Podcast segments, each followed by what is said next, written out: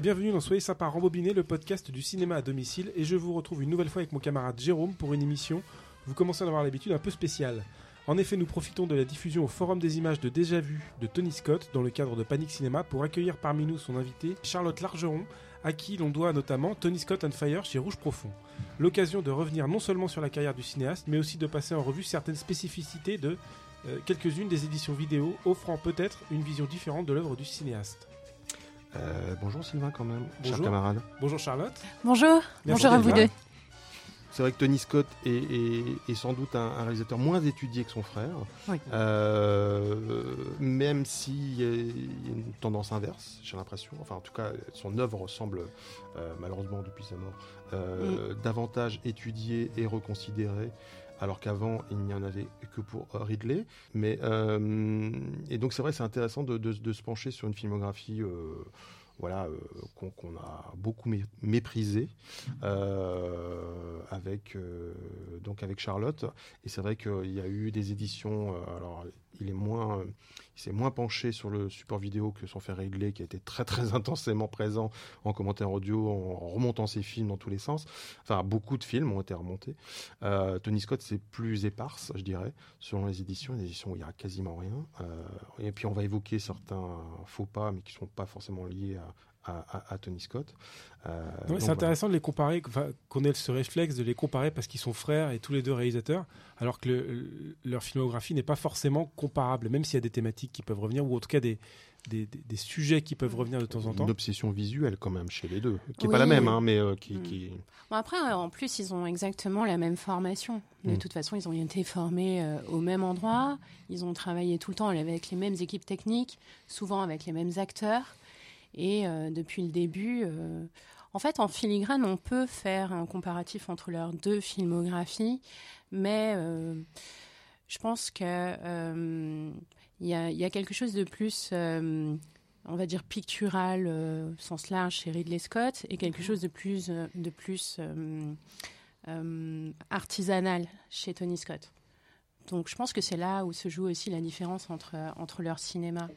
Même si je trouve aussi que depuis que, que Tony Scott nous a quittés, on peut retrouver chez Ridley Scott euh, des choses que l'on verrait mmh. plutôt chez Tony, euh, je trouve. Oui, c'est vrai que sur la fin de, le... sur la fin de sa vie, il était associé avec son frère, avec Scott Free, leur société de production. Scott Free, oui, c'est depuis mille neuf cent quatre-vingt-quinze quand même. Et puis ouais. même euh, au mais début, c'est... ils avaient euh, une société de production. D'accord. Mais ouais. c'est vrai qu'à Hollywood, ils ont fait un parcours séparé, je dirais. Enfin, en mmh. tout cas au début, euh, même s'il y a des jonctions, évidemment... Euh, Tom Cruise euh, euh, enchaîne de films de, de, des deux frères. Mm. Mais c'est vrai qu'à partir de mille neuf cent quatre-vingt-quinze, il y a Scott Free. Il faut alimenter évidemment euh, la, la société de production. Je crois qu'ils ont acheté des studios aussi à un moment. Aussi, ils euh, ont des studios, oui. C'est ça. Hein, c'est oui, ça. Oui. Donc il a fallu tourner, dans, enfin faire, faire vivre les studios. Euh, et oui, ils ont été beaucoup plus, euh, j'ai l'impression, euh, ensemble sur, sur, sur la fin, en tout cas à développer les projets pour leur société. Oui, dans la production, c'est certain, oui. Je pense qu'ils produisaient ensemble euh, les séries euh, qu'ils mmh. allaient faire. Il y a aussi les fils euh, de Ridley Scott qui font, des fi- qui font des films et qui sont produits par, euh, par Scott Free. Mmh. Euh, je pense que leur idée, euh, c'était euh, en fait de pouvoir travailler indépendamment, même l'un de l'autre, mais en étant un peu libérés des studios. Scott Free, ça servait à ça pour eux. Voilà. Mais quand je disais tout à l'heure que je trouvais que Ridley Scott, il avait pris un peu de Tony Scott après la mort de, de, de Tony, c'est parce que dans certaines séquences de certains de ses films, je trouve qu'il y a vraiment des euh, marques du cinéma de, de Tony Scott. Des panneaux travelling, des façons d'utiliser comme ça euh, certaines euh, techniques qu'utilisait plus son frère. D'accord, d'accord. Euh, on va revenir déjà... Euh à la jeunesse de ton, de ton ouvrage, Tony oui. Scott and Fire, qui est, chez Rouge Prof... qui est sorti chez Rouge Profond. Oui. Euh, à, quel bon, très bonne maison. très bonne maison. À quel moment tu as commencé à travailler sur ce, sur, sur ce corpus, sur ce sujet? Alors en fait, euh, Tony Scott, j'en ai parlé très tôt avec Guy, donc Guy Astic, mmh. euh, des, é- des éditions Rouge Profond. Je crois qu'on en a parlé euh, dès le début, quand j'ai commencé à travailler sur Guillermo. Guillermo del Toro, sur, euh, voilà, qui était sorti en deux mille treize. Mais même avant ça, on, on en avait déjà discuté. Moi, euh, ça me tenait à cœur, en fait. Et euh, je pense que euh, dès deux mille douze, c'était quelque chose dont on avait parlé. Et après, j'ai repris le projet euh, beaucoup plus tard, en fait. Et, euh, et puis après, pendant quatre ans, ben, j'ai travaillé dessus euh, tout le temps, quoi.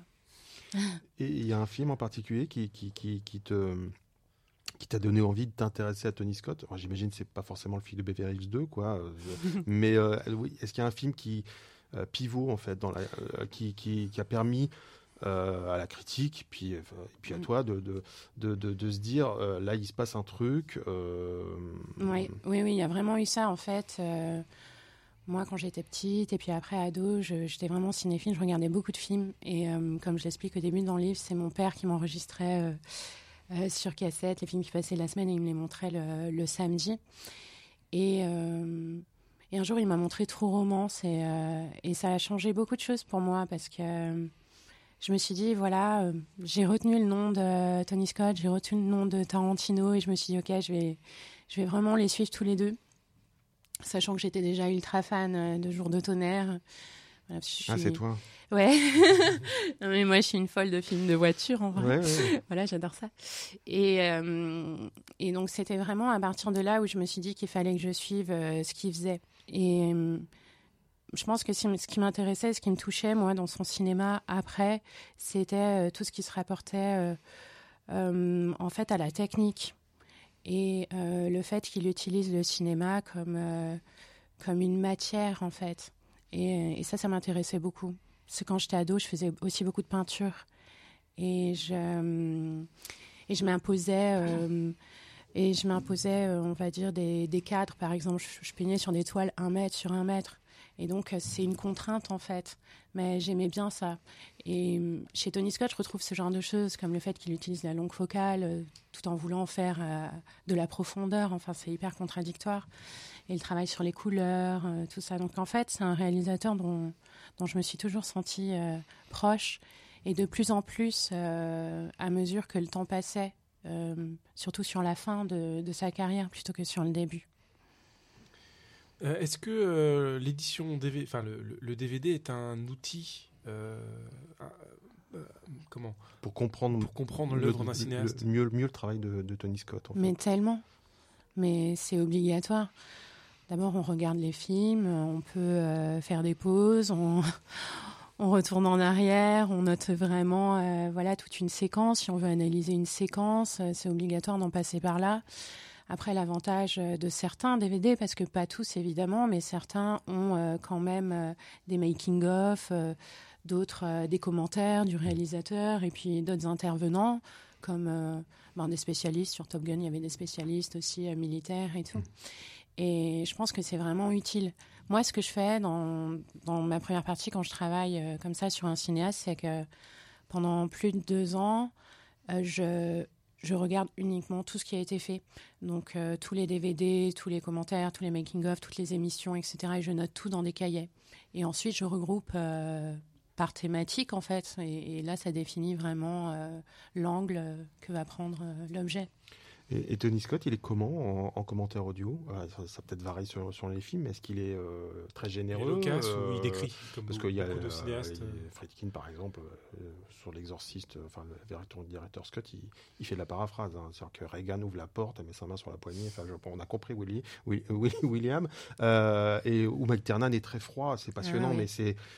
C'est passionnant, mais c'est McTiernan, mais ça murmure beaucoup, euh, et c'est euh, c'est pas très généreux. Et, euh, et un dernier exemple, Zemeckis, c'est, c'est d'un ennui profond. Alors que c'est, c'est un génie, mais Zemeckis, il est ouais. il est pas expansif. Alors on s'ennuie terriblement, quoi. Alors Tony Scott, il est, il, alors peut-être on, en on fonction... apprend beaucoup de choses. Ouais. En fait, on apprend vraiment beaucoup de choses. Ça parle de technique. Euh, je crois que je me souviens sur. Euh... True Romance, et puis sur Domino aussi, c'était hyper intéressant. Et je crois que Domino, il le fait avec, euh, avec Richard Kelly, du coup. D'accord.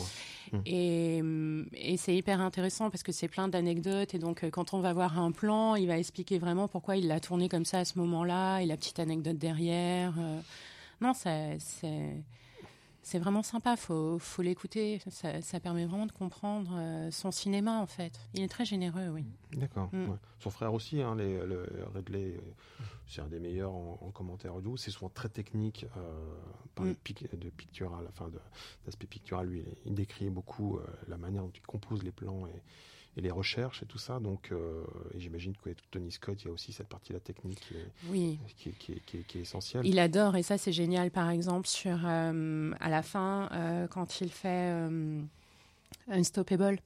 En fait, il explique vraiment euh, comment il filme comme ça, euh, d'un, d'un, d'un côté à l'autre, euh, le train. Et en fait, c'est, c'est mis sur un espèce de, de, de panneau qui pivote. Euh, voilà, il avait fait ça aussi sur euh, U S S Alabama, où c'est, euh, où c'est un plateau euh, qui, qui pivote, en fait. Et il ne voulait pas faire d'effets avec la caméra, il voulait faire les effets euh, comme ça en vrai. Donc, il y a un gros travail de préparation. Et à chaque fois, il explique exactement la technique qu'il utilise pour euh, le résultat qu'on a à l'écran. Et donc, euh, ça, c'est vraiment génial parce qu'on on comprend euh, tout, euh, tout, son, tout son trajet, euh, tout, ça, tout ce qu'il peut penser, tout ce qu'il peut imaginer et comment il le conçoit. D'accord. Mmh. On va passer à, à certains films plus spécifiquement. On peut peut-être commencer par le début ou quasiment le début. En tout cas, le film qu'il a, qu'il a fait découvrir. Euh, mmh. c'est, euh, c'est Top Gun. Alors avant il avait déjà fait euh, les Prédateurs, euh, les Prédateurs, mais en tout cas c'est le c'est ce film. Qui avait été un four, hein. Faut, oui voilà. Faut, faut, ouais. bah, non mais j'aime beaucoup le film, hein, qui, mais, est redécouvert, euh, qui est redécouvert, euh, qui a été redécouvert après. Passé, mais... Enfin voilà, c'est, ça a vraiment été un gros échec. Peut-être mieux reçu en Europe. Ouais, euh, c'était quand même euh, très mal reçu. Ouais. Voilà, à donc, Cannes, euh, il avait été hué. Euh... Oui, mais c'est toute cette période de de, de Clipper, euh, qui n'est ouais. pas, pas péjoratif dans, dans dans dans mes propos, mais euh, Alan Parker, tout ça, était, mmh. c'est toute la l'école anglaise, la, l'école anglaise euh, qui est conspué. Euh, Tout à fait. Euh, on se souvient de, de Starfix qui avait consacré des pages aux, aux vidéos aux clippers, Steven, Steven Barron, tout ça, parce qu'il fallait défendre cette, cette, cette nouveauté de, de, de, de talent au début des années quatre-vingts. Euh, il a fallu du temps, quoi. Donc, euh, forcément, bah, les Predators est dans cette ouais. mouvance-là.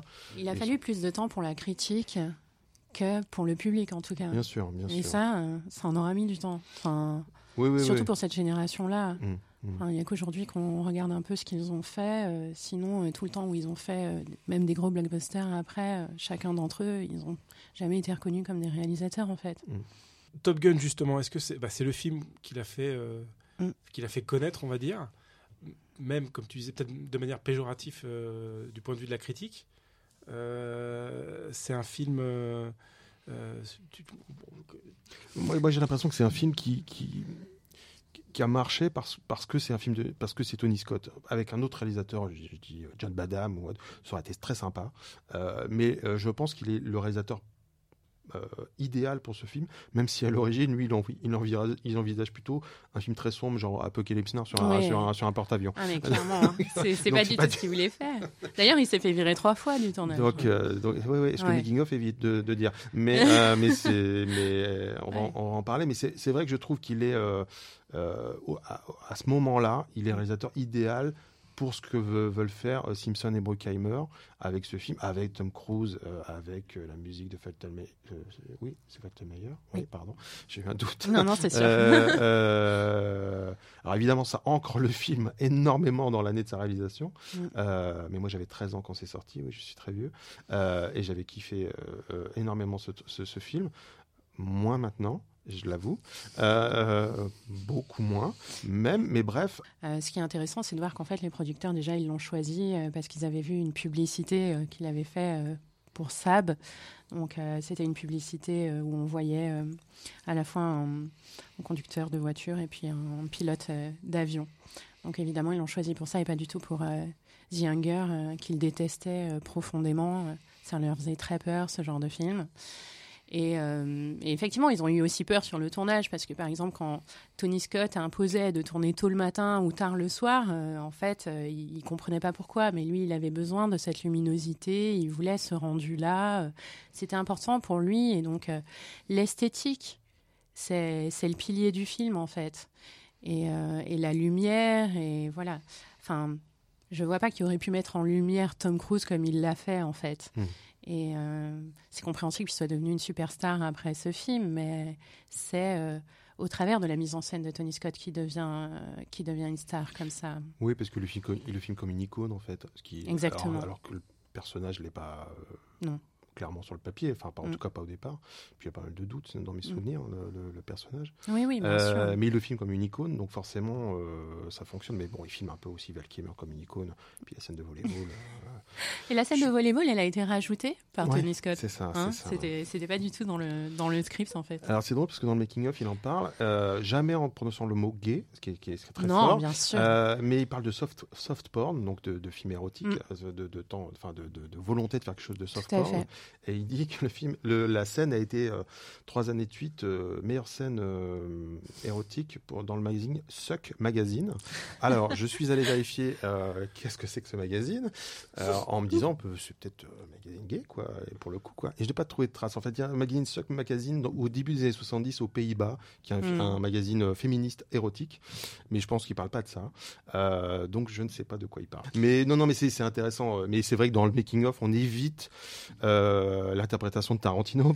Oui voilà. oui oui, oui bien sûr. sûr. Parce que... Non mais il n'en a jamais parlé euh, ouvertement. Ouais, bien sûr, Tony Scott. Et puis en euh... plus, euh, il disait vraiment euh, s'inspirer euh, de certains photographes euh, ouais, de mode. Euh, Voilà, donc mmh, euh... donc il y a le côté très plastique comme ça, mmh. le côté très porno chic qu'on va retrouver, euh, je sais pas, avec Vogue dans les années quatre-vingt-dix ouais, plus tard. Et puis, euh... et puis surtout, ça va être Adrienne Lyne qui va être Mais le, clairement, le, bien le, sûr. le, le porte-drapeau de mmh. cette, cette mouvance euh, qui est très euh, nineties pour le coup, enfin, ouais. Ouais, enfin ouais, fin, fin années quatre-vingts. Mmh.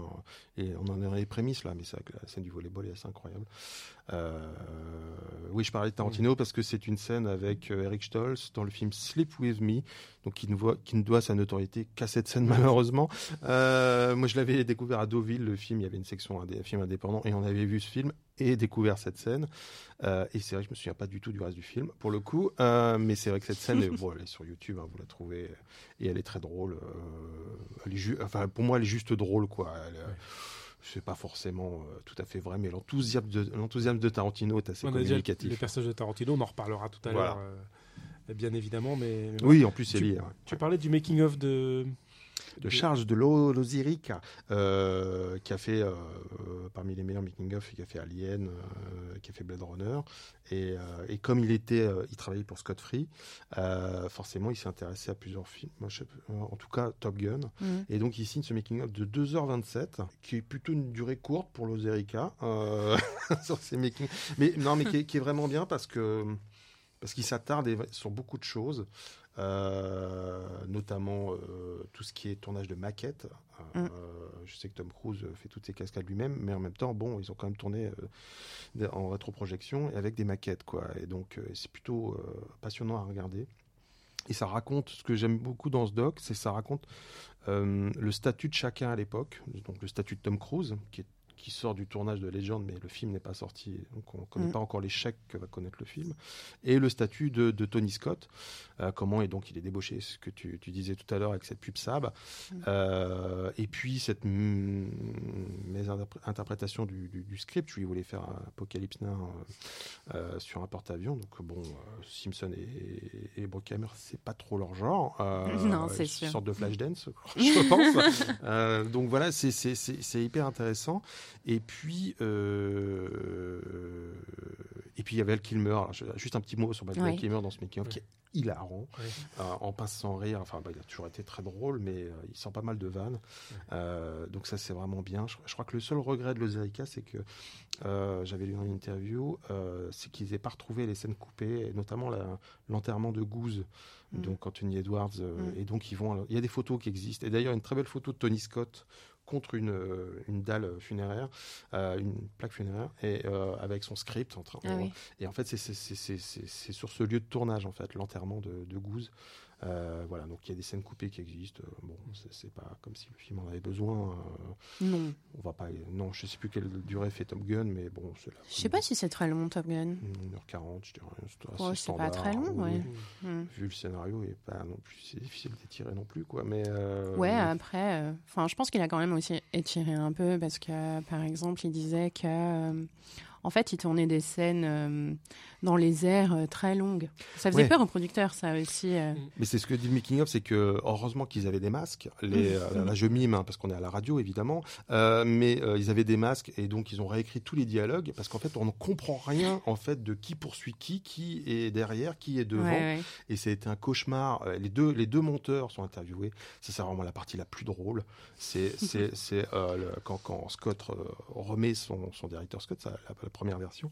En fait, personne ne comprend rien en fait aux scènes de combat. Et, oui. euh, et donc, il bah, faut tout réécrire. Euh, et je pense, je sais, et les deux monteurs expliquent que quelques années après, la Paramount les contacte pour leur dire voilà, on cherche, les, on, va, on prépare Top Gun deux. Mm-hmm. On est plutôt dans les années deux mille, hein, on n'est pas encore euh, voilà. Et euh, donc on voudrait récupérer les rushs que vous n'avez pas utilisés, les plans de, de, ah oui. de, de, d'avion. Euh, comme ça, on n'a pas besoin de retourner quoi.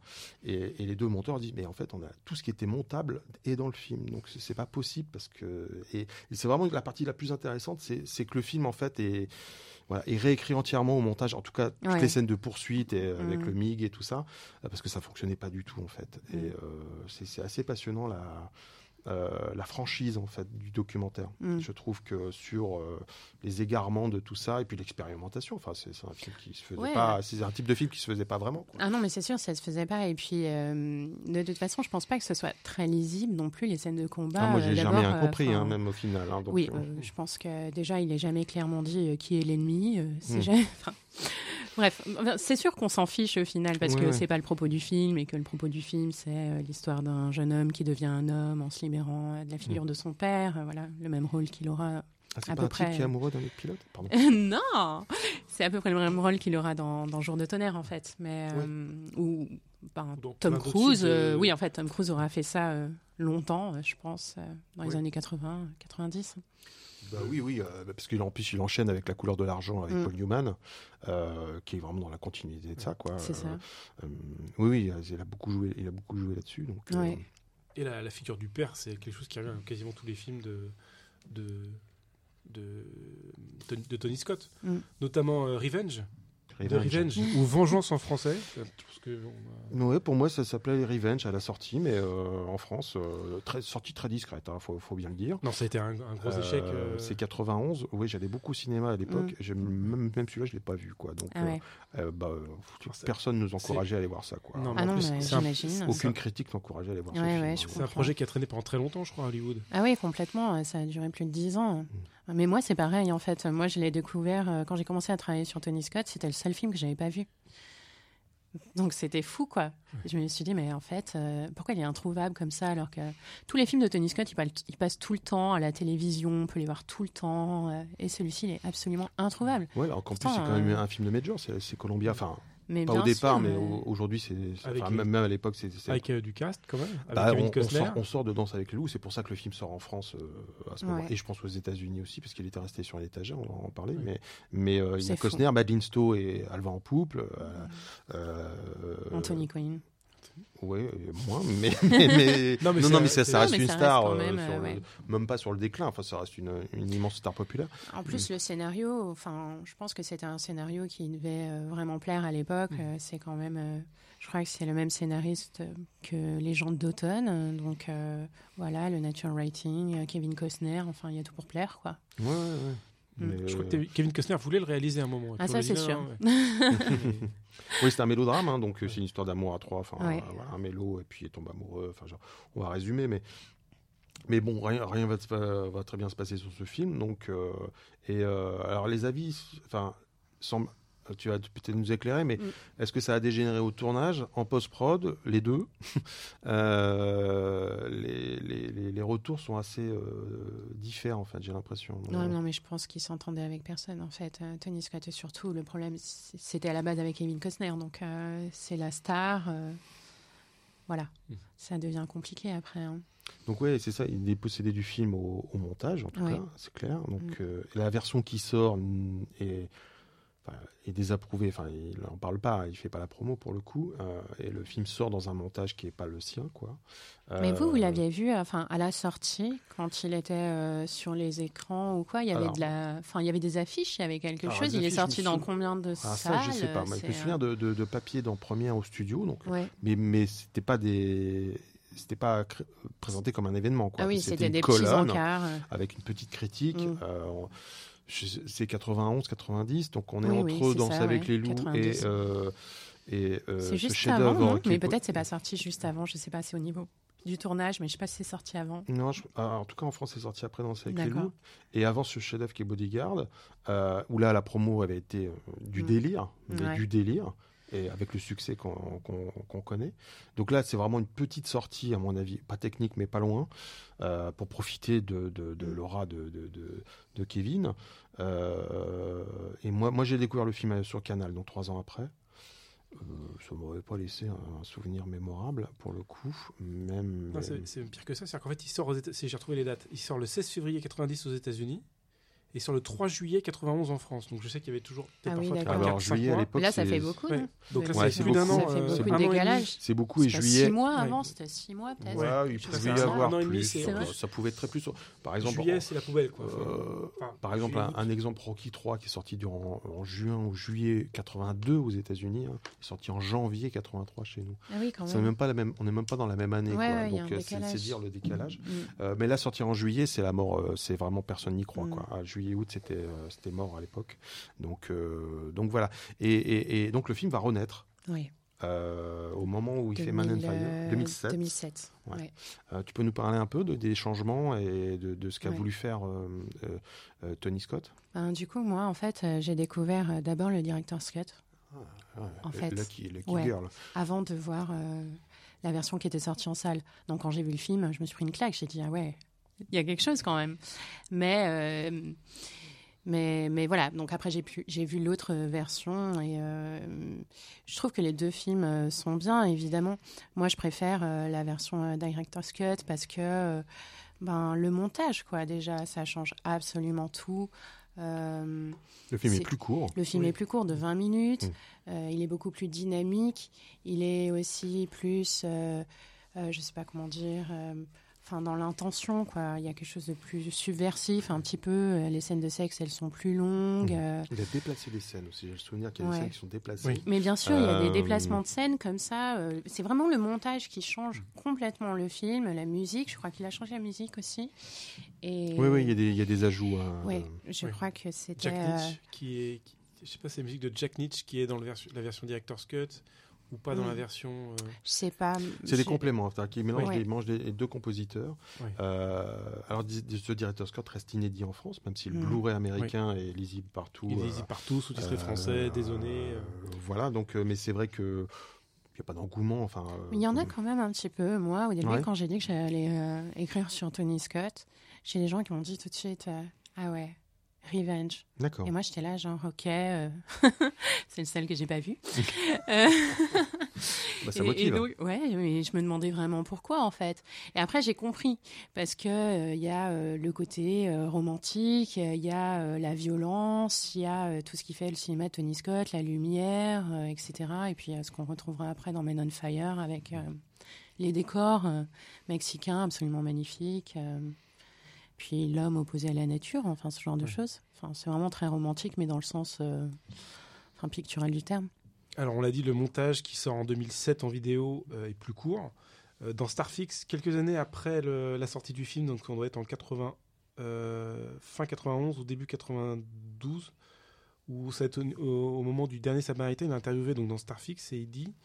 Les producteurs m'ont mis, à propos de Revenge, les producteurs m'ont mis à l'écart, ils ont remonté euh, Revenge, et ils l'ont bousillé en toutes les largeurs. Ils ont ôté ce qui les gênait, le sexe et la violence, en tout quarante minutes. Mm. J'ai même essayé de rayer mon nom du générique. Le produit final n'a rien à voir avec mon film.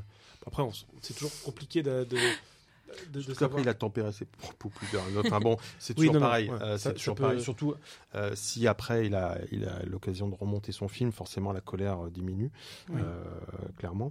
Donc, euh, mais c'est vrai que oui, oui... Euh, on sent bien quand même que c'est plus édulcoré dans la version qui est sortie en salle. C'est oui. plus lent, c'est plus long. Ça ressemble à un film de Kevin Costner, en fait. Oui, et puis on ne oui. sait pas trop où ça veut aller, en fait, euh, oui. je trouve. Euh, et ça met un temps fou à, à démarrer, en fait, mm. euh, pour, pour, enfin, en tout cas pour installer ah, le oui. trio oui. amoureux. Mais après, euh... ce qui est génial dans la version Director's Cut, c'est vraiment ça, c'est l'inverse. Rien que le montage de la scène d'introduction, c'est fabuleux. Comme ça, où il est euh, dans les airs... Euh, Euh, il pilote hein, l'avion mmh. et puis il euh, y a la même scène où, où, qui, qui arrive en fait beaucoup plus tard dans le film où il est allongé par terre euh, comme un Christ assassiné euh, et il y a ce montage alterné comme ça entre les deux. Enfin, j'ai trouvé ça vraiment fabuleux. Il y a, y a vraiment quelque chose, il y a un vrai travail là-dessus mmh. sur l'espèce de destinée. Oui. Euh, voilà. Alors c'est toujours ce qui est un peu délicat, c'est que je me demande si euh, les, les, les... Enfin, on, j'ai quand même l'impression que de temps en temps on sent que c'est le Tony Scott de deux mille sept qui monte le film ou de deux mille six. Ah, mais c'est sûr, ça c'est un vrai souci, c'est ça, toujours un c'est, peu compliqué c'est un vrai les... souci c'est pour euh, non, dans les, dans les, mais c'est pas spécifique à Tony Scott, c'est quand les, les auteurs avec, avec le, le, le temps euh, mm. évidemment quand on remonte leur film ils remontent leur film euh, avec leurs yeux d'aujourd'hui mm. euh, et euh, donc ça crée des décalages euh, inévitables en fait donc il mm. y a c'est, donc ça voilà c'est, c'est pour résumer. Le director's cut ne correspond pas au director's cut de quatre-vingt-onze ah, c'est ça. Euh, et ça c'est, la, c'est mais c'est, c'est, c'est récurrent c'est, sur c'est, beaucoup de c'est de toute façon c'est pas le film qu'il aurait fait à cette période-là. Mm. Mais c'est la même chose par exemple on peut dire pour Men on Fire s'il l'avait fait à la période où il voulait le faire, c'est-à-dire après The Hunger, jamais ça aurait été le film qu'il a bien fait sûr, euh, dans les années deux mille. Enfin, mm. c'est impossible euh, vu son évolution. Ouais, pour pour finir sur euh, sur euh, sur Revenge. Euh, dans, dans, le, dans le Blu-ray, il y a un, un peu la jeunesse de cette, de cette Director's Cut. Et on insiste bien sur le fait qu'il y a eu un, un conflit avec Ray Stark, qui est le producteur, et qui est mort deux ou trois ans avant. Il est mort en deux mille quatre. Et on a un peu l'impression que, euh, que euh, Tony Scott attendait que... Euh, mm. qui est plus c'est, ce problème de conflit entre guillemets. C'est revenge. Oui, ouais, c'est ça. Mais pour, mais, pour, mais, pour mais, dire mais, bon, maintenant, bah je vais faire mon film. Euh... Voilà, mais pour, bah oui. pour pas être méchant avec lui en fait. C'est oui, ça non, tu, non, sais non. que tu veux dire. Pour euh, voilà, pour pour pas le vexer. Euh, bah oui, il a fait ça après. Il a eu cette après. opportunité. C'est voilà. gentil quand même. C'est gentil, oui, c'est, c'est gentil. C'est comme Claude Sauté, Claude Sauté enlève des, des scènes de Montand dans, dans Garçon, mais après sa mort pour pas euh, surtout pour éviter les colères de Montand. Je pense. Mais mais voilà. Et donc on, on parlait de Director's Cut, donc il y a un truc un peu amusant. Je crois qu'on l'a déjà raconté, mais ça nous amuse toujours. Tout nous amuse. Oui. Sur, sur les c'est, euh, deux films de, de, de, de Tony Scott sont, euh, sont labellisés euh, Director's Cut, c'est U S S Alabama et Ennemi d'État, et ce ne sont pas des vrais Director's Cut. Director's mais oui, Cut. mais c'est parce, que c'est, parce, que, parce que c'est une spécificité française, c'est, c'est, c'est français monsieur. Ce sont euh, sur les jaquettes françaises de U S S Alabama et de Ennemi d'État, il est marqué Director's Cut, alors que si on voit les jaquettes américaines ou anglaises, c'est marqué Extended Cut. Ah ouais, mais euh, c'est pour ça que tout. je comprenais pas en fait. Ouais. Euh, c'est quand une on m'avait parlé de ça, je m'étais dit... Comment ça, il y a un Director's Cut sur euh, U S S Alabama et sur euh, Ennemi d'État ? Il y a des c'est, scènes coupées, mais... Euh... Non, non, c'est des scènes coupées réintégrées. C'est, c'est, enfin, c'est tout, en fait. C'est, en fait, en c'est fait... une volonté, de, enfin, une volonté, une démarche de, de Bruckheimer, hein, de, parce qu'il va le faire aussi sur Coyote Girls, dont tout le monde se souvient, évidemment. Euh, et, non, mais moi, j'adore Coyote Girls. Ah, bah voilà. Et euh, Maria Bello, si tu nous entends. Euh, et Les Ailes de l'Enfer, qui va aussi donc euh, être labellisé euh, Director's Cut. J'adore Les Ailes de l'Enfer. Euh, le, les cheveux, ah, quand même, de... de... Ben, Steve Buscemi non, non, ah non, pardon, euh, de Nicolas Cage. De Nicolas Cage. Non, mais c'est fabuleux, faut y penser quand même. Ouais, faudrait que je revoie le film. Mais, mais, euh, mais c'est vrai que voilà, donc ce sont des fausses director's cut euh, parce qu'une erreur de traduction, un je m'en foutisme, on sait pas trop. Euh, si, ben, sachant euh... qu'aux États-Unis, c'est un, c'est un terme qui est très, très, très. Euh... Ah bah il y a la Directors Guild of America, la, la D G A, la, qui, qui, qui, qui bétonne tout ça. On peut pas ouais. euh, estampiller director's cut ce qu'on veut. Euh, donc... Director's cut, c'est la version que doit fournir le réalisateur au producteur à une date ou une... Il a cinq semaines, dix semaines, je sais plus. Et il puis a, il a une ça, ça pour remettre euh, voilà. la Director's Cut, la version qui satisfait le réalisateur. Après le sa version prend, à lui. Il peut faire ce qu'il veut, il peut dire bah, je vais tout couper. Je suis d'accord. Ouais, ou je suis d'accord. Je suis d'accord. Ou, voilà, on... mais, mais, mais ça, c'est, et ça, le réalisateur c'est peut participer, peut dire je me retire. D'accord. Mmh. J'ai fait mon boulot, voilà. j'ai, j'ai fourni euh, mon ça. travail. Mmh. Et après je te laisse faire ce que tu veux. Si tu veux retourner des aliens ou mmh. des... ou des trucs dans mon, dans mon drame intimiste, vas-y, voilà. tu le fais, c'est, c'est, c'est pas mon problème. Et, et, si, et si le réalisateur a le final cut, pour le coup, quand il livre son director's cut, bah, c'est le montage final. Voilà. voilà. Mais ce qui est assez rare à Hollywood, euh, même Scorsese l'a pas oui. eu tout le temps, euh, par, par exemple, oui. même si d'autres comme Cameron ou euh, Spielberg l'ont évidemment. Mais, donc, c'est euh, pour ça que beaucoup de versions longues existent aux États-Unis, c'est des versions télé, généralement. Ouais, oui, il y a eu cette tendance-là. Pour, ouais. pour, pour, parce qu'on vend la minute. On vend la minute, donc autant avoir dix minutes de plus. C'est-à-dire que Superman existe en version de trois heures huit, je crois, donc avec quarante-cinq minutes de plus, parce que le producteur avait mis toutes les scènes qu'il avait sous le coude, euh, sans, sans prévenir à la chardonneur, évidemment, parce qu'il vendait ça aux stations euh, locales à la minute. Ah bon ? Et donc, euh, ce, ce montage de trois heures huit existe, même en Blu-ray maintenant et en scope. Euh, c'est interminable. ça n'a pas de rythme. C'est mmh. intéressant de mmh. voir des choses inédites. Là n'est pas le problème. C'est juste que ça n'a aucun rythme. Euh, donc c'est, c'est, c'est, c'est très très euh, voilà, c'est très, ça n'a aucun ça n'a aucun intérêt. Euh, donc c'est, c'est deux mais, producteurs producers cut, on va dire. C'est des versions longues. Pour version moi, longue, voilà, on ouais. a mis les scènes coupées. Je trouve que ça a bouffé beaucoup de temps. C'est une époque où on, ouais. euh, il y a eu beaucoup de director's cut, de vrais director's mmh. cut sortis, parce que le D V D permettait de, de, de corriger et de proposer les, les versions des réalisateurs. Et cette tendance-là, euh, on va créer du marketing autour du director's cut, a fait beaucoup de tort, à, parce qu'on a considéré que tout, tout, ouais. tous les director's cut, euh, enfin certains considéraient que c'était du, juste du marketing, alors que souvent c'était quand même la, la possibilité de corriger le tir. Mmh. Euh, mais même, même Ridley Scott va, va, va, va y ouais. participer avec Alien Director's Cut, qui a un grand intérêt. On en avait parlé. Non, mais c'est ça. Enfin, le Director's Cut, c'est pas toujours une bonne chose. Non. C'est pas toujours une réussite, en fait. Surtout qu'ils veulent souvent rajouter des, des scènes. Et bon. C'est pas au plus c'est long, au plus c'est bon au cinéma quand même. Non, non, non, non, il y a des director's cut plus courts. Euh, moi, ce que j'aime, c'est que ça respecte le, le, le point de vue, de, point du, de cinéaste. vue du cinéaste. Mais il faut jamais euh, supprimer euh, la version que, par laquelle on a découvert le film. Mmh. C'est compliqué. Euh, parce que si on a aimé le film, même euh, meurtri, euh, c'est difficile de, de, de, de passer outre. Donc, euh... Alors, à ce propos, je reviens sur Vengeance. Euh, qui existe donc en Blu-ray, en import américain, en version Director's Cut, et qui existe en Angleterre, je crois, en version... Je ne sais pas s'il est sorti en France, euh, Vengeance. Non. Non. En D V D. Non. En D V D, oui. En D V D, oui. Ah, en D V D. Et donc, ouais. la, qui, la, qui, est le montage cinéma. qui est la version cinéma. Donc, on peut mm. trouver la version, le montage ouais. cinéma. Mais déjà, c'est... Enfin, je crois que le prix, il n'est pas... Oui, oui, c'est ça. Il doit être épuisé. Enfin, c'est pas donné, ah, mais je... c'est parce qu'il est épuisé. Ouais, ouais, c'est ouais. pour ça. Donc, ça... ça... Ouais, ouais, ouais. Mm. Mais je pense qu'il n'y a personne qui s'est penché pour euh, le rééditer, malheureusement. Non. Euh, parce que le film traîne une mauvaise réputation, mm. quoi. C'est ça. C'est ça. Mais ça vaut le coup de le découvrir quand même, pour oui. ceux qui ne l'auraient pas ah, vu. Oui, oui, oui. Alors, euh, j'ai regardé, il n'est pas du tout dispo en V O D, pour le coup, j'ai regardé tout à l'heure. D'accord. Euh, donc voilà, on fait une petite pause une musicale. Petite pause musicale, de qualité. Toujours, toujours.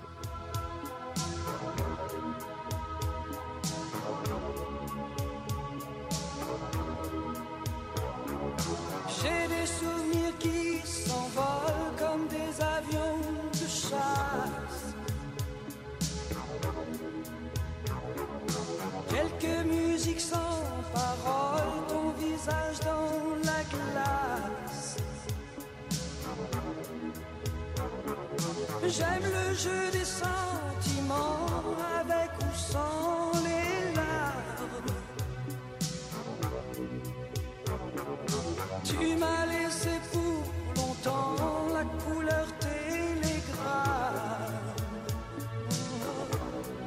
le bleu des... Voilà, c'était évidemment, vous avez tous reconnu, euh, Gérard Lenormand, euh, qui donc euh, a eu une idée de génie. Moi, je ne connaissais pas. Voilà, mais c'est pour ça qu'on est là. Euh, c'est d'écouter Gérard Lenormand, euh, Take My Breath Away, qui ah est non, donc le, bon. le temps des regrets, euh, mmh. qui a eu un énorme succès, comme on peut s'en douter.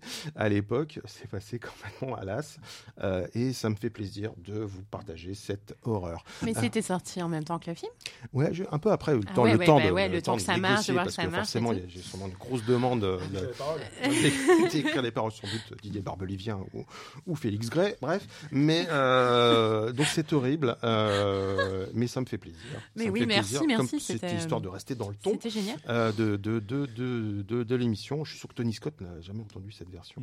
Non, c'est euh, dommage. Donc voilà. Alors on parlait de. Ou alors, à l'occasion, je... je pourrais la faire écouter à Harry Gregson Williams. Lui expliquer ouais. qu'il y en a une version française, ça, je pense ça. qu'il va halluciner. Ouais.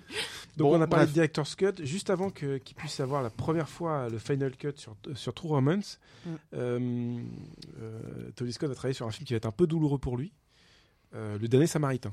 Oui. Là, c'est-à-dire qu'il enchaîne quand même, Revenge et Dernier Samaritain, c'est quand même deux prods à, à, à problème. Euh, finalement, il était très bien chez Bruckheimer en fait. Donc, oui. Euh, il était plutôt... oui, il y retournera en plus. Retournera. Hein, donc, euh... Peut-être que c'est pour ça, oui, oui. Euh, parce que là, avec Joel Silver euh, à la prod, ça va être un vrai cauchemar. Alors, j'adore euh, The Last Boy Scout, euh, euh, parce que c'est un scénario de Shane Black. À l'époque, c'est un record du, du, du prix pour un scénario, oui. un scénario même si euh, Shane Black va battre son propre record avec... Euh, Au revoir à jamais. C'est, c'est Au revoir à jamais ou c'est... Euh, c'est Au revoir à jamais. La Section Hero.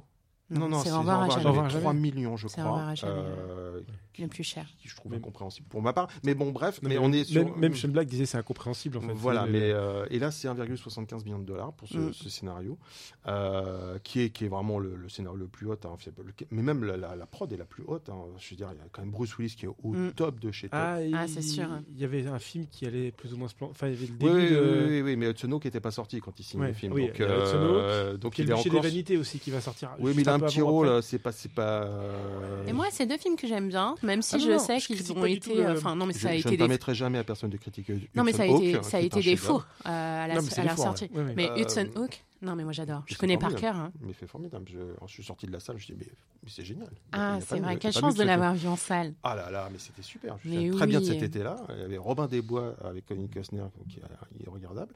Et puis il y avait quand même des choses ces années-là. Hudson Hawk et Atlantis de Luc Besson. Voilà, un très très bel été. Le, je m'y attendais pas à la troisième. Voilà, non, mais, c'est, mais ça marque, euh, ça marque. Non, non, mais voilà, il y avait Hudson Hawk, mais quand ouais. quand quand quand Bruce Willis signe pour Last Boy, euh, Dernier Samaritain, euh, il est dans la hype de euh, cinquante-huit minutes pour vivre en fait.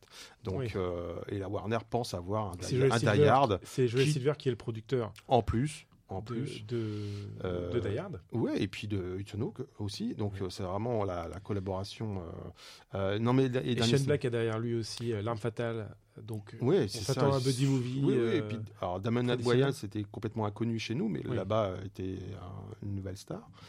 Et c'est vrai que ça va très mal se passer ouais. sur le plateau. Trop ouais. de testostérone, trop de... Ouais. Euh, voilà, trop de, trop de masculinité, masculinité je dirais. Mais euh, il bah, y a quatre égos quand même assez forts entre Bruce Willis qui a quand même la réputation de ne pas être le, le, la personne la plus simple du monde. Non, c'est pas le plus beau train Silver, du monde. Hein, ouais, c'est, c'est, Joel c'est... Silver, le plus, le, le, non plus. Euh, Shane Black, petit, petit je pense de qu'il coke, veut... chez, ouais. chez Joel. Mmh. Euh, Sh- Shane Black pas, aussi, ouais. il, il devait arriver là-dedans en disant bah, j'ai quelques succès mmh. derrière moi. Et euh, Tony Scott qui n'était pas non plus quelqu'un de très simple mmh. de ce point de vue-là, j'entends. Euh, ça peut être confl- euh, conflictuel. Alors il y a pas de supplément sur le, il y a très peu de choses. Bizarrement, quand ça rien. se passe mal, et ben il y a pas de bonus. Ouais. Non, non, j'exagère parce non, que non, c'est ouais, déjà arrivé. Il aurait pu y avoir une euh, réédition du film. Non, il y a rien. Ouais, mmh. le, le film a eu un petit succès. En fait, souvent les films. Non, non, mais le film a eu. Alors, ça n'a pas été le four qui a été Hudson Hawk hein, euh, quand même.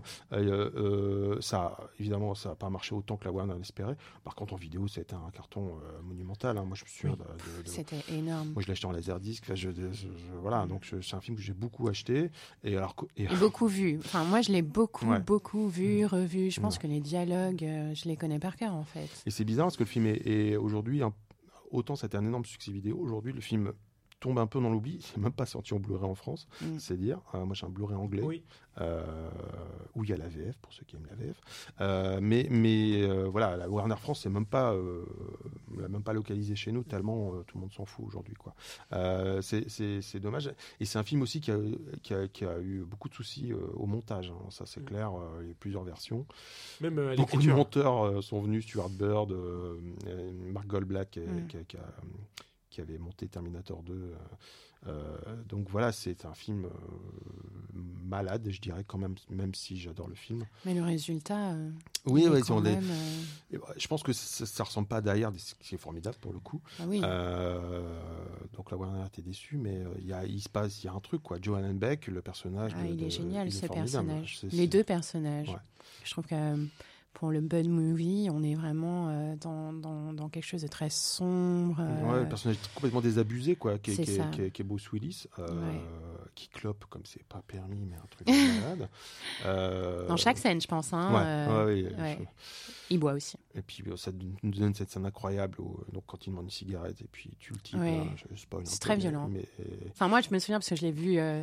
Enfin, je l'ai vu super jeune, en fait. Voilà, c'est ça. Et moi, j'adorais vraiment ce film. Je, je le regardais tout le temps. Et ces scènes-là... Ah oui, c'est, me... c'est, c'est violent pour un, un ouais, jeune. Bah euh... ouais, j'étais quand même, euh, ouais, j'étais quand même petite. Mmh. Et du coup, je, je trouvais ça... Euh, ça ouais, cette scène-là, en tous mmh. les cas, puisqu'il en redemande à chaque fois... Ouais.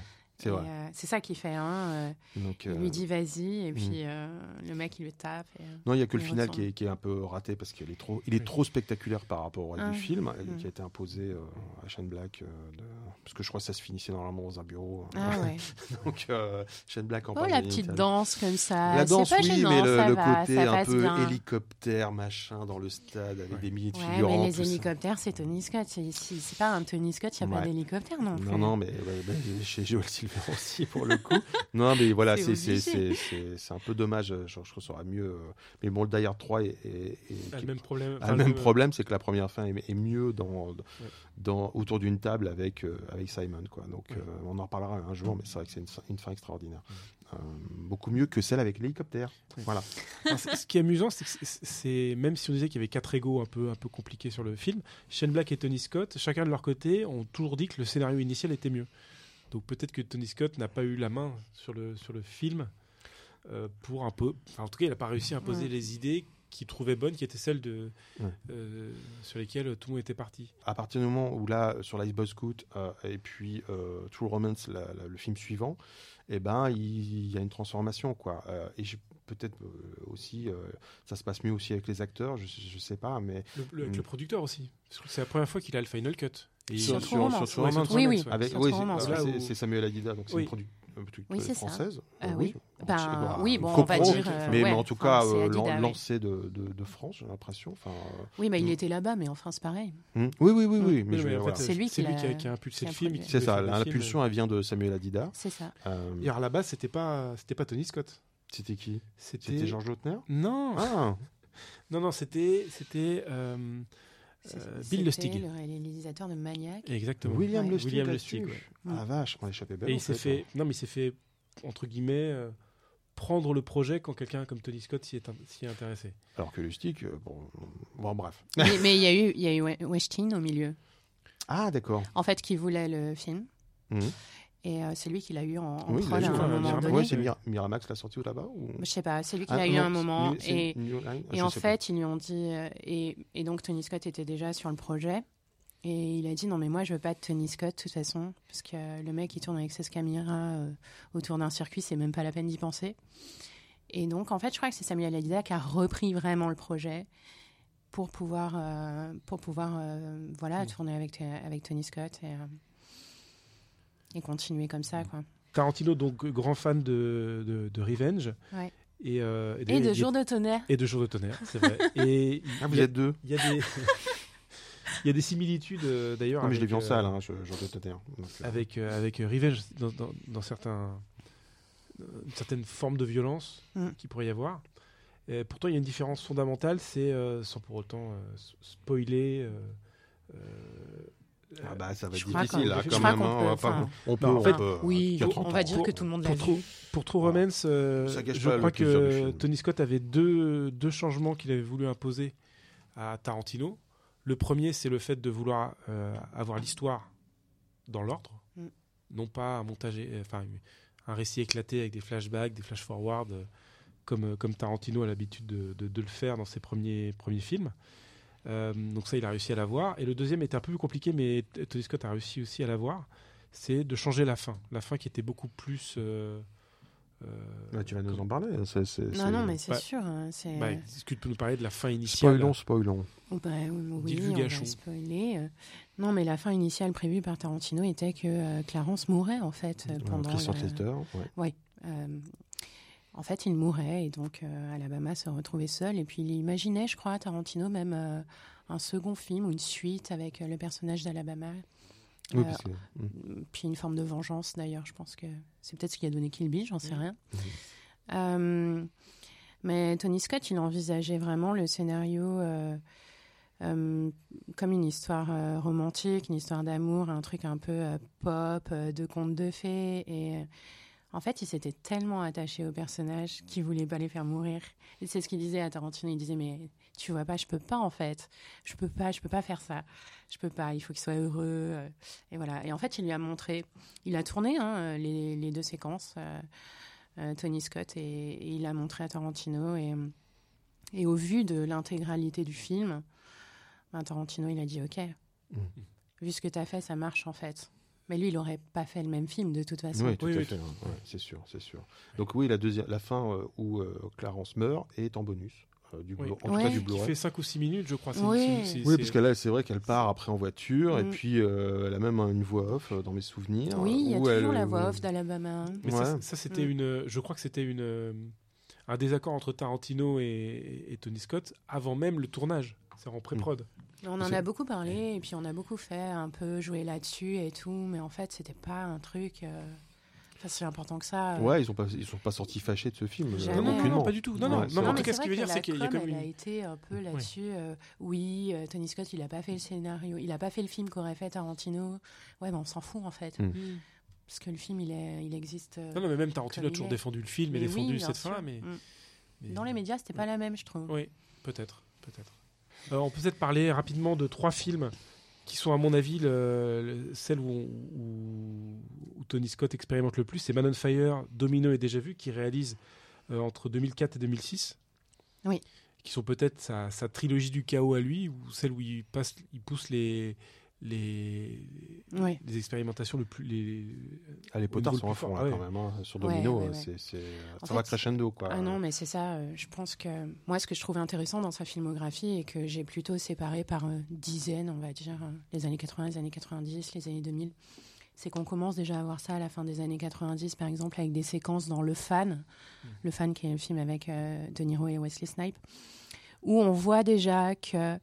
Euh, la subjectivité comme ça euh, du personnage vient imprégner l'écran en fait et on bascule dans une sorte euh, de violence et, euh, et effectivement euh, Men on Fire c'est, euh, ce film est dingue mais euh, en fait Tony Scott il avait travaillé en amont euh, toutes ces techniques, il les travaille euh, sur, euh, sur ses publicités ou euh, sur ses courts-métrages donc euh, quand on regarde par exemple Beat the Devil Euh, qui est euh, un court-métrage pour B M W avec euh, Clive oui. Owen, entre autres. Toute une série de courts-métrages que ouais. B M avait développé autour de, d'une voiture, ouais. la Z un. C'est ça, et, mais il faut vraiment euh, le voir parce que avec plein de metteurs dingue. en scène euh, ah, différents. Ouais. Il y a John Woo, il y a Michael Mann, je crois. Il y a plein de réalisateurs. Euh, il y a Iñárritu. Ouais, c'est a, pas Fincher qui est derrière tout ça ? Oui, je crois Propaganda est derrière euh, la, la société de production mmh. de Fincher mmh. et de, de Robert... Enfin, je... Ne m'en voulez pas si je me trompe, mais oui, oui, il y a, y a cette société-là. Et, ouais. et, euh, et Tony Scott en a fait plusieurs aussi. Mais il en a fait un qui est absolument fabuleux, donc avec Clive Owen et euh, James Brown. Enfin, euh, le, le casting est complètement dingue. Avec et, des budgets de dingue, hein, quand même. Ouais, ouais, ouais. Et déjà, sur, euh, quand on regarde Beat the Devil, on comprend Men on Fire après. Donc, il utilise toutes les techniques qu'il utilise, il va les réinjecter dans les films d'après. Mmh. La caméra à la manivelle, l'inscription du texte à mesure que les acteurs parlent, la surimpression, les zooms, le décadrage, et cetera. Enfin, c'est sans fin le nombre de techniques qu'il peut utiliser en fait. Mais, euh, caméra à manivelle, on, t- on peut peut-être revenir dessus parce que c'est assez mmh. intéressant. C'est une sorte de. Euh... De, de, de, de caméra qu'il a, qu'il a créée ou qu'il a, ou qu'il a, non, mais qu'il une... a repris. Ouais, en fait, c'est une vieille caméra qui existe, euh, caméra à la manivelle. Quoi. On oui. tourne et puis en fait... La... En fait sans moteur. Plus on tourne vite, voilà, c'est plus ça. L'image s'imprègne. Et... Exactement. Et, et donc, on peut influer. Et... C'est ça. En fait, il travaille l'image euh, voilà, en impression. Oui. Et comme il va la retravailler, après, en surimpression. Euh, quand il va ajouter des images les unes sur les autres... Euh, laisser des traînées, des choses comme ça. Ouais, c'est hyper intéressant. Dans mon souvenir, Man on Fire, c'est le c'est le, le film de la rupture où on commence à le considérer un peu sérieusement. C'est ça. Oui, c'est ça, mais parce qu'avant, on va dire que vraiment le film qui a super bien marché dans les années quatre-vingt-dix, c'est Ennemi d'État. Mmh. Mais parce que bon, il y a Will Smith et tout, donc euh, je pense que le film cartonne en fait au cinéma.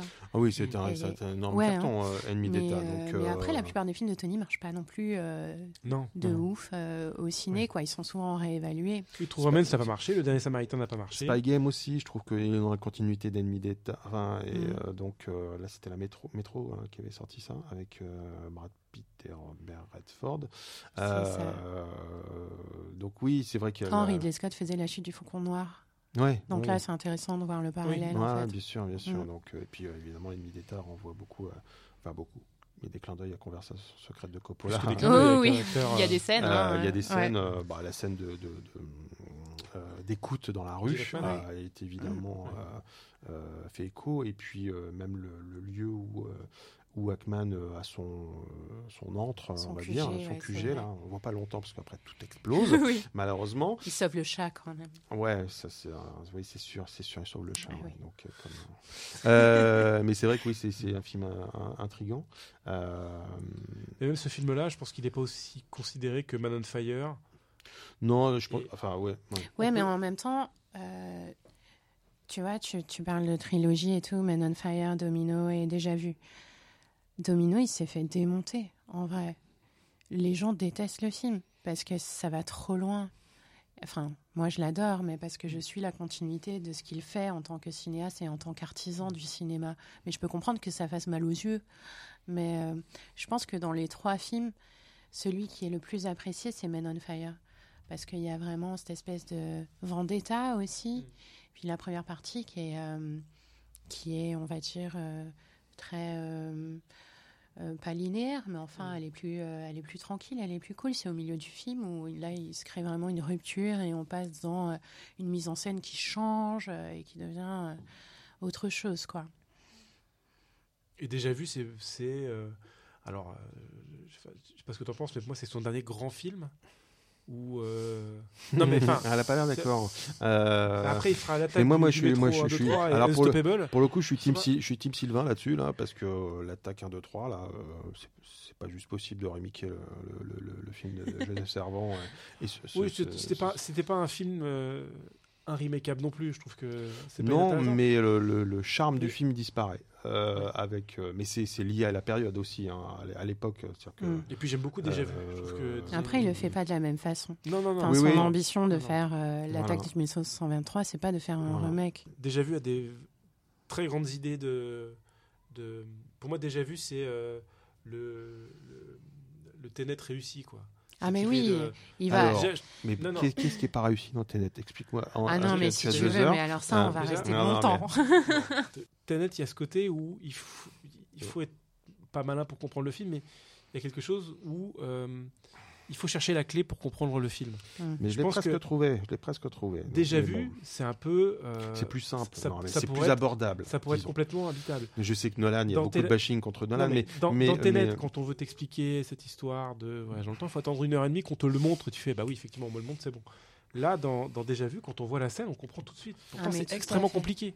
Non, non, alors, est-ce que tu vois raison. dans tel œil, c'est ce qui se passait avant. Non, mais c'est plus abordable. Finit... C'est plus, oui, c'est plus abordable oui, pour le spectateur. Mais, mais tant mieux, tant mieux. Hein, ouais. tant mieux. Je, je suis premier. Aborda... En fait, je, non, c'est abordable je premier... parce qu'il y a la mise en scène derrière. Je suis premier à dire que Ténet est, est un peu obtus. Enfin, c'est un peu compliqué de rentrer dans le film. Mm. Ça, c'est ce qui est un problème, quoi, clairement. Mais, euh, non, mais tu as tout à fait raison. Mais Déjà Vu, pour le coup. C'est plus facile et d'ailleurs vous me donnez envie de le revoir donc ce soir sur Disney plus.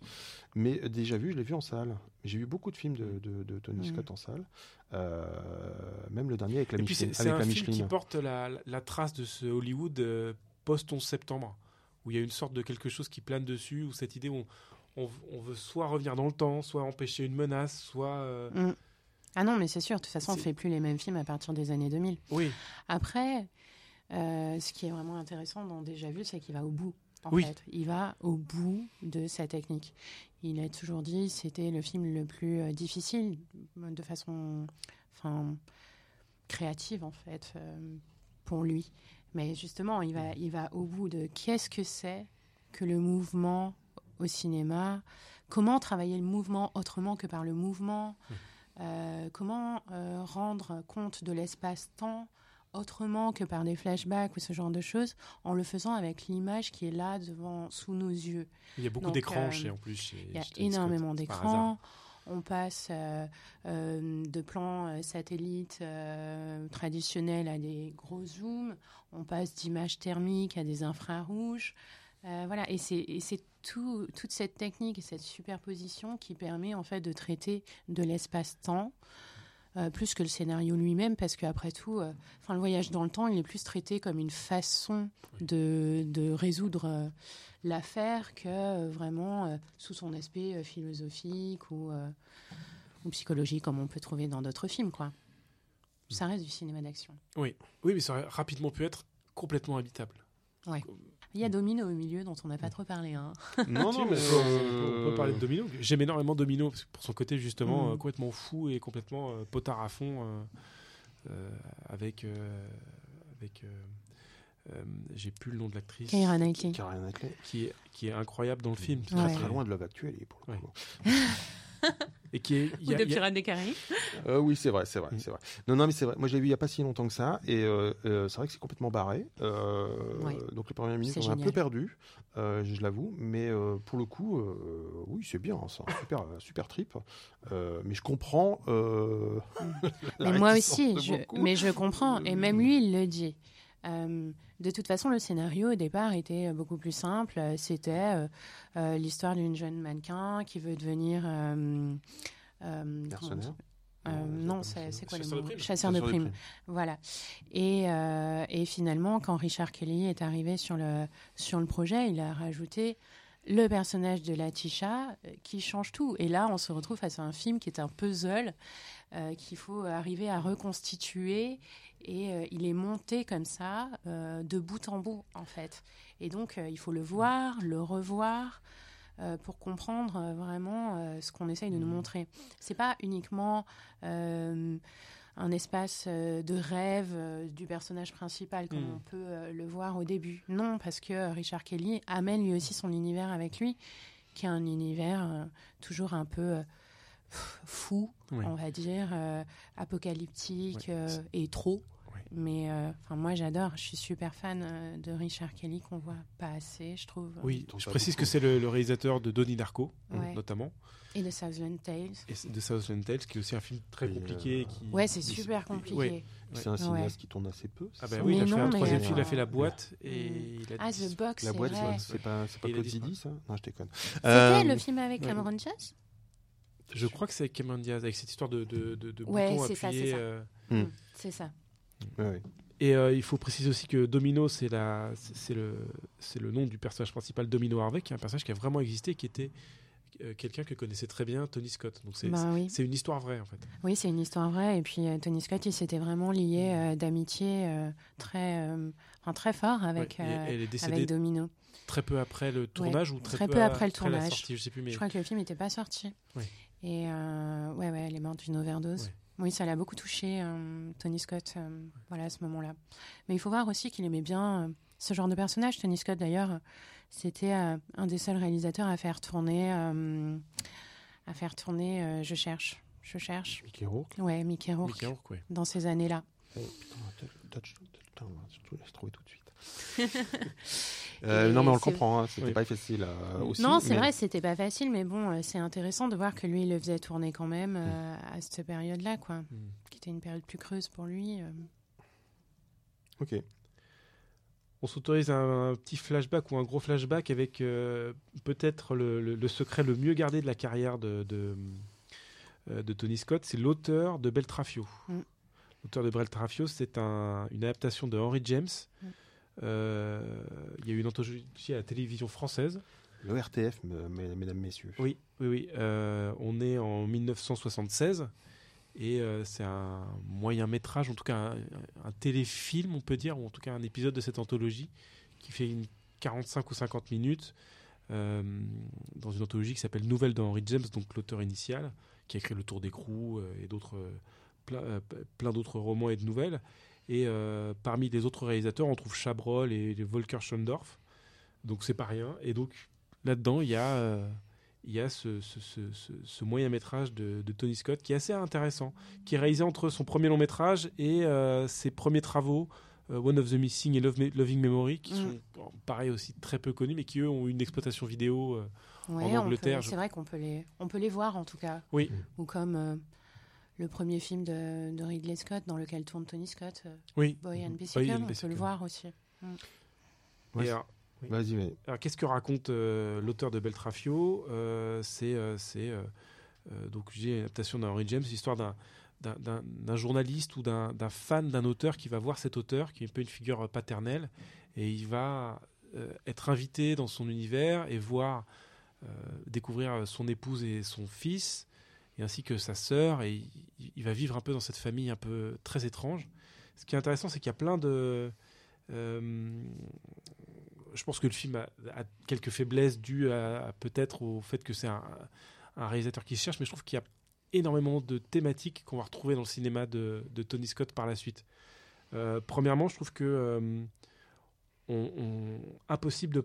On, je disais tout à l'heure que c'est, c'est toujours compliqué de comparer euh, Ridley Scott et Tony Scott tant ils sont différents, mais impossible de ne pas penser au Duelliste qui a dû être fait mmh. à peu près à la même période. C'est-à-dire cette image de, de, de, de, de l'Angleterre victorienne. Euh, Euh, avec cette, cette photo qui est très travaillée. Quand on regarde les Chabrol, c'est beaucoup plus direct et beaucoup plus frontal, c'est absolument pas comme ça, mais là il y a vraiment un soin apporté au, au, au, au film. euh, Scott qui a été peintre, on sent qu'il est très intéressé par cet aspect, et d'ailleurs il y a un personnage de peintre, la sœur mmh. euh, du personnage euh, de la figure tutélaire, c'est, euh, elle est peintre, donc euh, toute, toute une, discussion, une discussion sur la peinture et sur l'art, ouais, qui est assez intéressante, intéressant, ouais. qui, est pas, qui est pas inintéressante. Mmh. Et euh, pareil, il y a cette figure tutélaire du père qu'on retrouve, donc on disait dans Top Gun, mais on retrouve aussi dans True Romance, Man on Fire, U S S Alabama, jusqu'à Unstoppable d'une certaine manière, avec deux ouais, générations ouais. qui se, mmh. qui se passent quelque chose, qui sont une, une, une, une, une récurrente dans le cinéma de, quelque chose de récurrent dans le cinéma de, de Tony Scott. Et d'ailleurs, le père est joué par Tom Baker, donc ça a parlé aux fans de Doctor Who, parce mais que oui. c'est un des interprètes de Doctor Who. Donc c'est quelque chose d'assez étonnant. Qui... Donc ça parle à toi et à moi, en fait. C'est voilà, voilà. On est douze, dont nous deux. Et euh, c'est disponible sur Madeleine. Alors, c'est oui, quoi Madeleine ? C'est la plateforme de l'I N A. C'est voilà. un peu le, le Netflix de l'I N A. D'accord. Voilà. Et dans le prochain podcast, euh, Sylvain nous trouvera un Maigret réalisé par Michael Mann. Euh, il est encore en train de chercher, mais, mais on, dés- on ne désespère pas. On ne sait jamais. Non. Mais bon, on choses... Il travaillait à Londres hein, dans les années soixante, donc peut-être qu'il a fait un. Il, euh, j'allais dire, il a pris l'Eurostar, mais non. Mais... Il y a Willy Crefton qui avait réalisé une, un épisode de série télé en Angleterre. De, vois, depuis que j'ai découvert que les Monty Python étaient venus à Paris tourner des sketchs des Monty Python pour l'O R T F, je me dis que tout est possible. On les voit remonter euh, le, euh, à la porte Dauphine, euh, l'avenue, la, l'avenue Hoche. C'est, Hoche, ouais, c'est là. Oui, c'est ça. Euh, donc, ils ont tourné des sketchs à Paris, des adaptations de sketchs des Monty, de, de Monty Python qui étaient déjà arrêtés aux, en Angleterre. Donc, tout existe. Euh, il suffit de chercher. Non, mais c'est vrai qu'on peut toujours trouver des choses intéressantes quand on se penche un peu sur euh, les premiers travaux et les choses ouais. comme ça. Moi, je crois que j'avais vu un... un court-métrage de Christopher Nolan, un truc en noir et blanc. Et sur la porte, sur une des portes, il y avait le sigle de Batman. Ah oui, d'accord. Et c'était fou, en ouais. fait. Ouais, ouais, d'accord. Je ouais. pense qu'à l'époque, ils ne pouvaient même pas imaginer. Non. c'est ça, c'est ça. C'est ça. Euh, on arrive aux petites euh, recommandations euh, chères à, chères à Sylvain. Oui. OK. Alors, petite recommandation. Euh, va sortir pour la fin d'année un très beau livre qui s'appelle Insectes et cinéma, qui va sortir chez Rouge Profond. Donc c'est le beau livre de fin d'année. Il est écrit par euh, Jean-Michel Durafour et Emmanuel André. Et euh, voilà, c'est, un vrai, c'est, c'est vraiment un, un livre somme sur euh, voilà, le cinéma, les insectes, euh, comment, euh, comment euh, l'insecte, enfin euh, comment, comment sont-ils filmés, euh, ce que ça change euh, du cinéma, ce que ça dit du cinéma. Voilà, il y a à peu près... Euh, cinq cents photogrammes, euh, ça va être un très très beau livre. Super. Super. Je t'en prie. Non, non, non, je, allez, j'y vais. Euh, moi, je recommande un autre livre, pardon. Euh, euh, c'est Bertrand Tavernier, Le cinéma et rien d'autre, chez Gallimard. Euh, donc, qui est l'adaptation, euh, je ne sais pas comment dire ça, mais euh, euh, Laurent Delmas sur France Inter, tout l'été, nous a euh, euh, fait, fait partager une série longue, euh, neuf émissions, je crois, neuf fois, neuf fois une heure sur euh, le cinéma de, de Tavernier. Et c'est la retranscription euh, des interviews qu'il a pu euh, collecter, en version plus longue, évidemment. Ah, c'est super. Euh, donc, c'est, ce que je trouve fascinant, bon, déjà parce que les interviews sont plus longues, euh, parce que ça avait été monté dans l'émission, c'était par thématique, hein, euh, voilà. Et surtout, je trouve que euh, ça, ça laisse une trace de cette émission de radio. Alors, évidemment, elle est en podcast, on peut l'écouter, mais peut-être que dans dix ans, oui. on ne pourra plus l'écouter, mmh. pour le coup. Euh, et je trouve, voilà, je trouve qu'il y, y, y a une trace écrite. Euh, le livre est passionnant, évidemment, parce que tout, tout ce qui concerne Tatav est passionnant. Euh, et d'ailleurs, il euh, y a un podcast euh, Gaumont Classique qui parle de Tavernier ces jours-ci. J'ai dit ces jours-ci, mais c'est n'importe quoi, parce qu'évidemment, vous écouterez ça dans trois mois. Mais voilà, c'est le deuxième numéro. C'était le numéro deux, c'est ça ? C'est le numéro trois. trois, pardon. On enregistre le numéro quatre. Ah, excuse-moi, excuse-moi. Jours, mais donc voilà, c'est euh, un podcast euh, avec Sylvain, évidemment, euh, et euh, très émouvant, en fait, sur, sur, sur Tavernier. Euh... Mais sur Tavernier, le livre dont tu parles, il est sorti à peu près au même moment que celui de Thierry Frémaux. Oui, oui, oui, il vient de sortir, là. Okay. Il vient juste de sortir. Euh, et, et alors, il y a une petite info que Thierry Frémaux dit dans l'interview, c'est que les mémoires de Tavernier vont sortir en deux mille vingt-trois. Euh, mémoire inachevée, évidemment. Hein, mm. euh, mais quand même cinq cents pages, parce que, ah oui. parce que même à l'écrit, Tata avait été bavard. Ça va sortir chez, chez qui? oh, Je pense on que ça va sortir chez Axe, Axe oui. Sud, je pense, euh, oui. Institut Lumière. Je pense qu'il n'y a pas de, oui. de, de, de choses. On a, Frémo nous avait lu quelques pages, euh, les premières pages euh, l'année dernière, en deux mille vingt et un, euh, au Festival Lumière. Donc là, a priori, c'est deux mille vingt-trois. Il euh, n'y a pas de date, mais enfin, c'est mentionné dans le livre. Mmh. Donc, euh, évidemment, on est tous impatients de lire les cinq cents ah oui, premières pages de, de ce livre. Ouais. Euh, voilà, voilà. Sylvain, c'est à toi. Oui, une petite reco, même deux petites recos, vous allez comprendre. Ah non, on avait dit une. Non, mais c'est, ouais, c'est, c'est de la triche. Enfin, en fait, j'avais su, moi, j'en avais fait trois. Quoi. Bah ouais. En fait, ouais. j'ai, j'ai, j'ai, j'ai découvert, il y, a, il y a à peu près un an, un, un court-métrage de, de Fellini. Bon.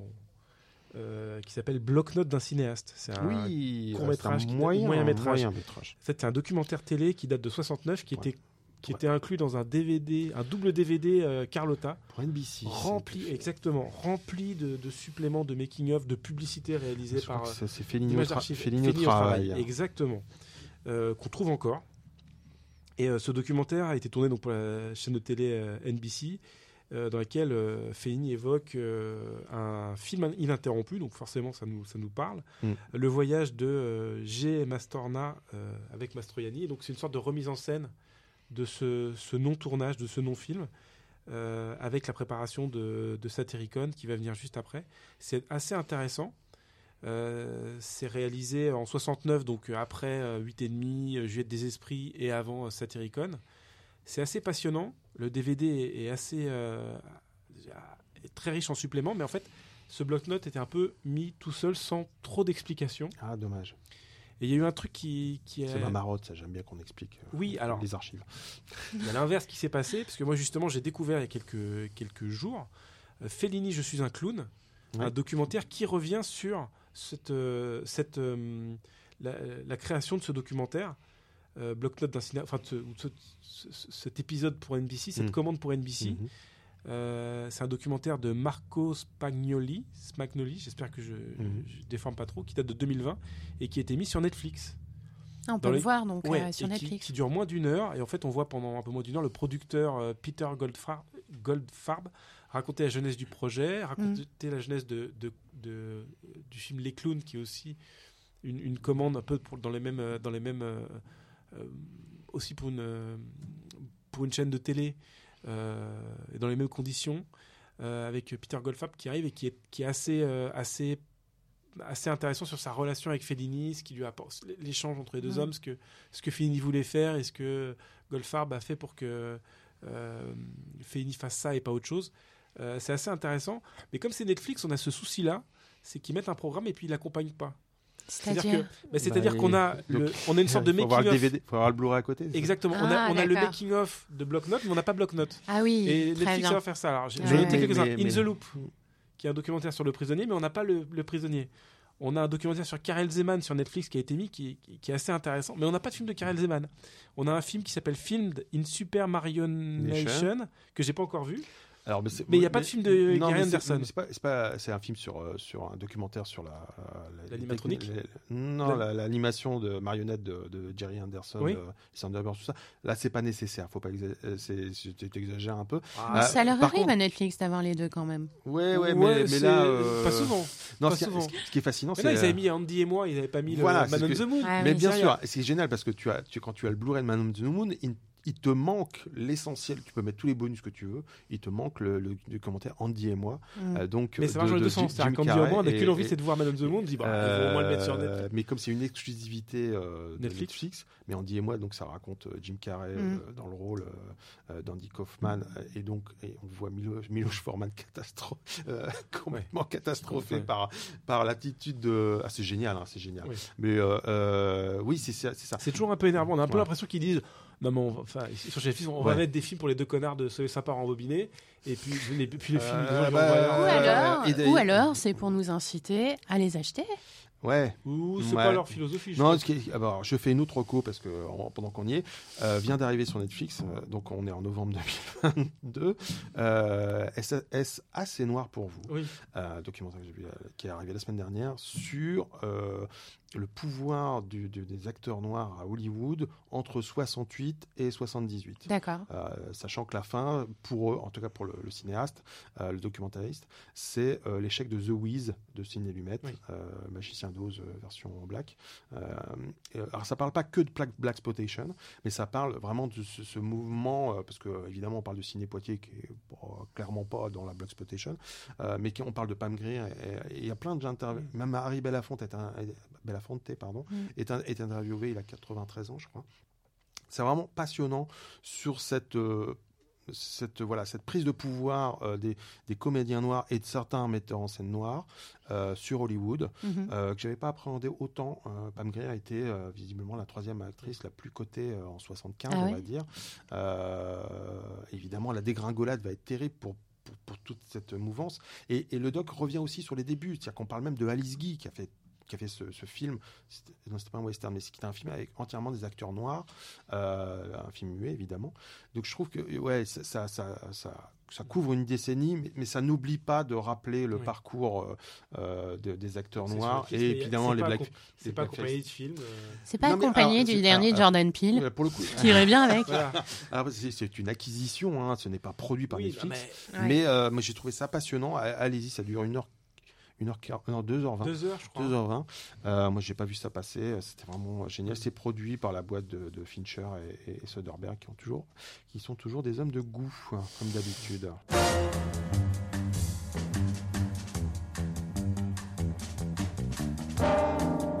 Charlotte, merci beaucoup. Mais merci, merci à vous. Merci d'avoir merci, parlé j'étais de, ravie. De, de, du dernier Samaritain et de Hudson Hawk, parce que c'est un peu toujours important pour nous. Mais carrément. Nous, on se revoit un jour. On on ah oui, bientôt, bientôt. Euh, oui, oui, il faut qu'on, faut qu'on cale ça. Euh... Trois émissions en deux mois, c'est pas possible. Ouais. C'est, c'est... Est-ce, est-ce qu'on va réussir à faire une émission avant la fin de l'année ? je, je, je, Le doute ah, est permis. Il faut l'émission de Noël. Ah. Je sais pas, genre en hommage à Shane Black, faites quelque chose. Ouais, c'est ça. Oui, c'est vrai qu'il y a, il y a une thématique très forte. Euh... Euh, revoyez Nice Guys. Voilà. Donc, c'était ma troisième reco. Voilà, merci beaucoup. À bientôt. Merci. Au revoir. Au revoir.